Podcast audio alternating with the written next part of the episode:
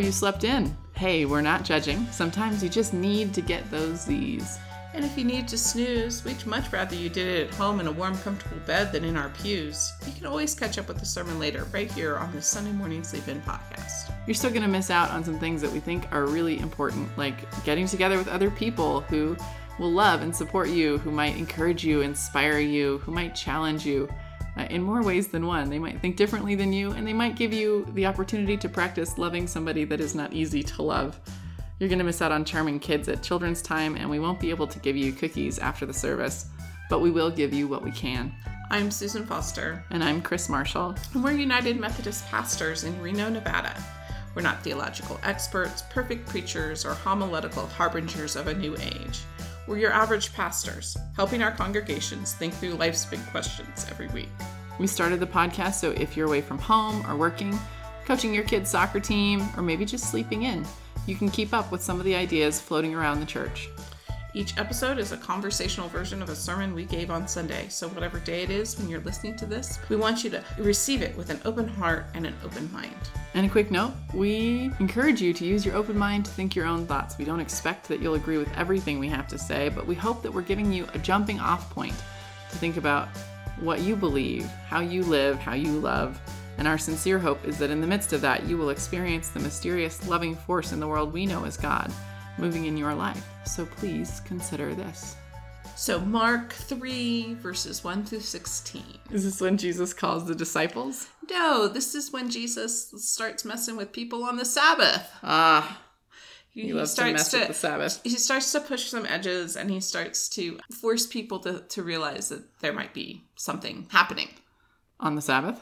just on the Sabbath, not just on the Sabbath, but that, that there's something important about his ministry that's going to, you know, That's gonna challenge them, and Shake things up. challenge, and make them make them think about things differently. What occurred to me where I started with this sermon was, you know, those articles that keep appearing like on Facebook and like on clickbait. That's all about like, what are millennials killing? Oh, yeah. Well, people love to hate on millennials. Right. my favorite is like people love to hate on boomers love to hate on millennials millennials love to hate on boomers and gen x is like do you know there's a whole generation between you that hates you both Well, well, but it was really funny because you know, like if you like just doing a quick search before I wrote the sermon, I got a whole bunch. So evidently, the millennials are research- to blame for boomers not being able to retire is the one i read recently yeah, these are much much more like these are they're killing these things. So millennials are killing cereal. i love cereal Yeah, but evidently it's too much trouble to clean up the bowl. what Evidently, that's what the I think, research says. like m- millennials are eating like chia seeds for breakfast Right, and other well, I don't nonsense yogurt. I don't know why they're killing yogurt. Bar soap. yeah Yeah. Diamonds. yep because blood diamonds y'all y'all woke man um fabric softener because they're like why bother yeah okay physical banks and i thought to that one i was like hello physical banks you're the ones who've told us for years not to come in your doors yep um top sheets evidently millennials are very into the um, The duvet cover. cover wine corks yeah because they're bad for the planet right cursive millennials are killing cursive millennials can do cursive it's the next generation that doesn't know how to do cursive Anyway, but it's like this whole, you know, like it's just like this thing, right? Like you read it and you go, what the heck, right? So, What will the world be like without cursive? Imagine being from another country who doesn't speak English or doesn't use the same lettering system that we use. And we say, oh no, there's two different versions of the letter S because we like to confuse you. right. So when I think about this, it, it, it immediately feels to me a little bit like dag nabbit, those kids and their music, right? Get off my lawn. On, right? So, so what I did was I went and said, what have boomers killed? And it's really funny because The th- housing market, the job market, there are actually the social safety knock it off, millennial. net, the environment. because there are sa- there are so there are similar lists for boomers, right? Oh, They've yeah. killed the five and dime. Oh, typewriter, you know, five or dime stores, right? Like I don't know what those are. like the target of their day. The corner pharmacy with malts. well, no, they killed off the the stores that had. We went in one in Mexico. I'm not going to remember the name of it right now. Yeah, but you know what I'm talking about, like the old fashioned, like With the pick and mix shelf and picks everything and mix else. shelf and the, the little place to eat, and then all the other things you might need, Yeah, lunch counter. And lunch everything else. counter and all that stuff. Anyway, That's what a five and dime was. Typewriters, cassette tapes. That was that was boomers, eh? Yeah, evidently. Well, they're the ones, you know. We killed CDs, so it's Right. okay. Yeah. Slide rules, railroads, home cooking.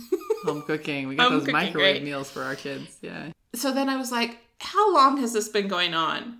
Right? Like, how long have we blamed the people who come after us for ruining everything? Right? Yeah.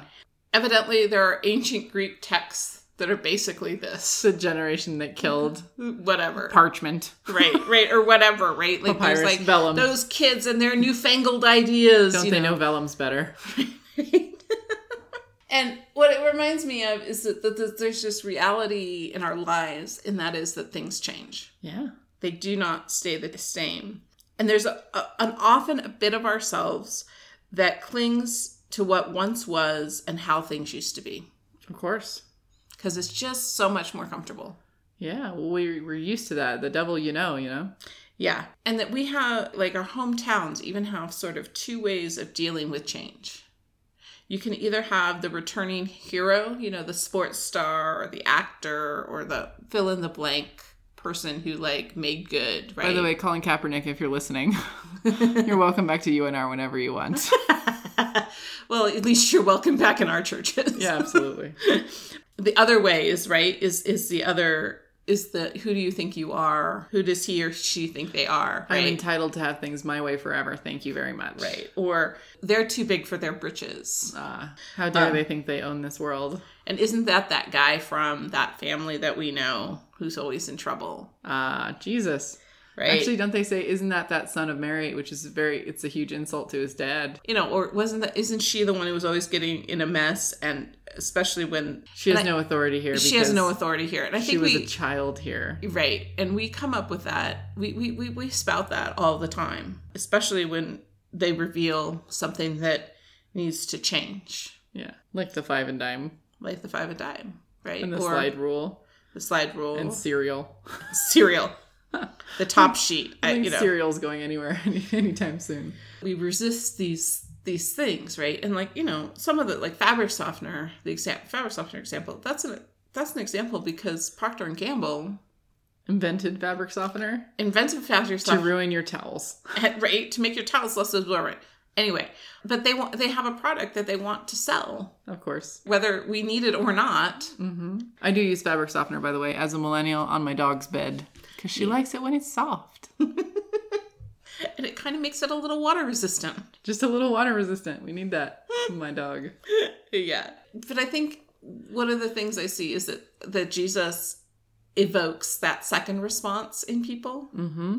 How Like, dare who he? does- how dare he? And it's the response for innovators, right? It's the response for people who don't keep the party line and people who are pointing to a new truth that upsets the old ways. hmm How dare he? Exactly. How dare he? It's like, what's the full house catchphrase? How dare you? How dare you? Well, I never. I never. Anyway, and it reminds me, you know, seeing this story and thinking about this, what happens in this passage is it, it reminded me of how hard it is to go home. Yeah. Yep. It's hard to go home again because you're a different person, but you just snap back into the same routines and patterns and or if- systems. Or if you don't, it, it feels uncomfortable. It doesn't feel sad. It doesn't have that same feeling. Um, And nobody can figure out why you're not just doing the thing that you've always done. Right. Well, and I remember, like, I just remember um, after my second, after my sophomore year of college, I moved home for the summer to take a class actually at UNR. But I remember how uncomfortable it felt To live in your parents' house to again. live in my parents' house again. Like, I didn't understand why my mom had things organized the way she did in the kitchen. And I mean, it, it wasn't even like that we were in high conflict or anything like that, but it was more like, this is not how I would do it. Yeah. Right. And that feeling of like, I would do it differently. and hey, shout out to all the kids going away to college for the first time because Yeah. it's going to feel that way when you come home for Thanksgiving, and Yeah. when you come home for Christmas, and when you come home for break. Like, Right. it's just. even even if your room looks exactly the same and actually we moved into a di- my parents moved you know to a had different moved. house. Yeah. communities by the time i got i did that but but i also like remember even now you know three or four years ago when my mom would visit me at my home and she would try and rearrange my kitchen right? And she Yeah. like like I especially think I have these bowls that are like serving bowls, right? And when you live alone, how often do you put vegetables in a serving bowl, No, you just put them on the plate. right? But my mom was like, when she visited, we would put things in Serving serving, bowls. bowls. And she's like, why are these so high? And I'm like, because I don't use them unless you're here.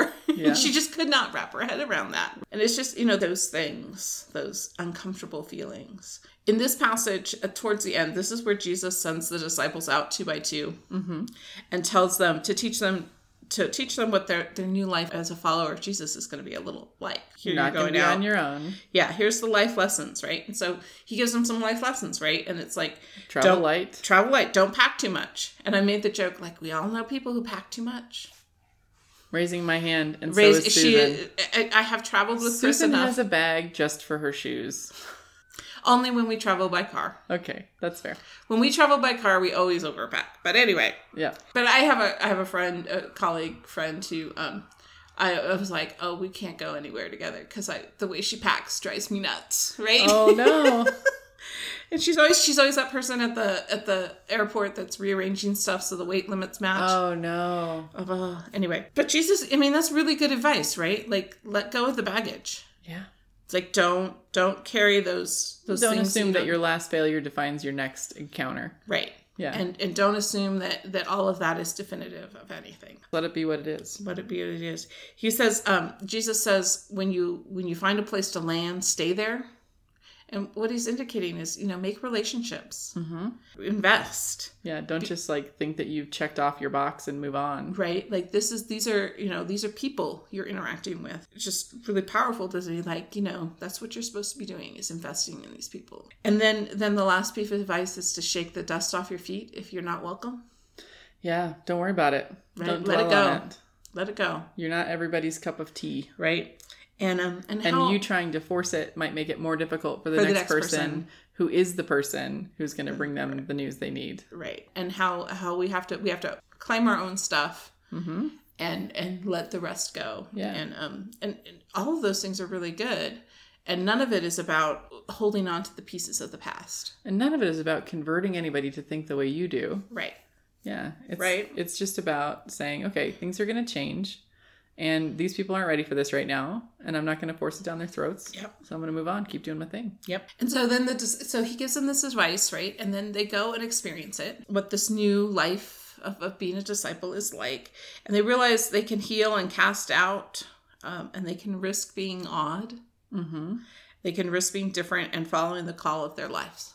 Yeah. Right. That's a really powerful thing, Yeah. right? I think we when we talk about these things, oh, that used to be that we're so put our rosy glasses on and we think, you know, I mean, I'm not sure cereal falls in that category, but I think in general, the idea that things are going to be different in the future and that's okay, Mm-hmm. and that as we as we all live into our collective calls, we're gonna we're gonna create something new, and in the church, that's the message we really need to hear, right? That we're not that we're not stuck with this preformed order a church out of a Sears robot catalog feel Yeah. that, that that our communities can can change and will change and will respond to the spirit and do things in new ways that are pretty pr- powerful. The other piece of this it reminded me of is is whether I asked my congregation whether they know somebody famous or infamous, like Uh-huh. maybe they went to high school with them or something like that, Yeah. right? And you know that like the kid brother of your friend who's always just going to be your brother, your friend's kid brother, but they're like well known for something. Justin Bieber. Right. a woman in my congregation was in youth group with Stan Hauerwas. I don't know who that is. Um, he's a theologian. Okay. You you've heard his stuff. You just yeah. Anyway, but she ta- talks about him being this kid in youth group, right? And now I mean they're still friends. You know, it's Yeah. 50, 60 years on, but they're still friends. He's always going to be that The kid from youth group. the kid from youth group, and and we're always going to be that kid from wherever, or that person from wherever to some people, Mm-hmm. but that God sees us in our fullness. Yeah. It- God says, This stuff is going to change, but you, you, I have called. Yeah. And that is impressive stuff. It's fascinating to me when I go home. This has only happened a couple times uh, since I've left home, gone back to Merced, where I'm from, to preach. Mm, And some of the folks who were there are my Sunday school teachers and my mentors, and Right. you know, and, and they remember me when I was a kid. And so it's very much like good job. Like, Right. you know, well done, good sermon. And then there's other people there who've never met me before. They don't know who I am from Adam. And they're like, why And the they hell know is she that, like, preaching? vaguely know that there's this one pastor who came out of this church a million years ago. And that, you know, they have no Yeah. connection to that. But the people who have been there Yeah. want them to know, like, this is, we have this person. Right. Right. right, right, right. And uh, this person who has gone on ministry, which is really touching for me. But Right. then I go home and it feels strange to preach there Yeah. because They're- you know those are my Sunday school teachers, and Right. it's more comfortable for me to preach to the people who are new in Right. that place right. and to right. recognize that this is their place. This is not my place anymore, Right. and that's okay. That's okay. And so to find ways to let go of what you've been before and who you've been before Mhm. and where you've been before, so that other people can take that space Right. Well, and so that you can operate in the space that really is yours. that is your space. Right. Yeah. Because I think sometimes we get caught up in what we used to be hmm and we don't allow ourselves to be who we are becoming.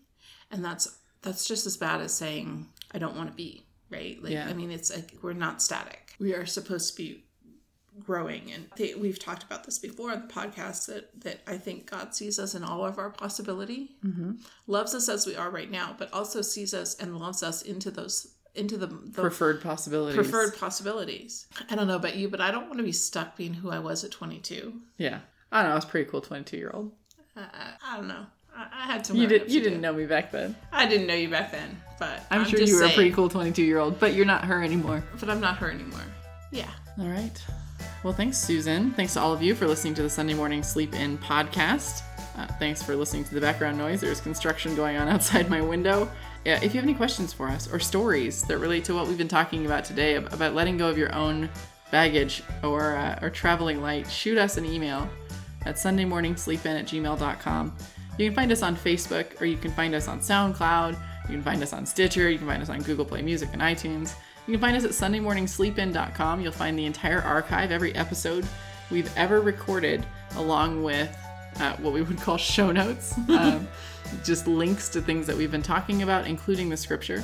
The scripture for today is Mark 3, verses 1 to 16, and the theme music you're hearing is Take Me Higher by Jazzer. So we end worship with a sending forth, and we end this podcast with the same. And so the sending forth is is go into the future and travel light, carrying not the baggage, but the love and the hope and the joy that God has given you, so that you might be able to be who God calls you to be.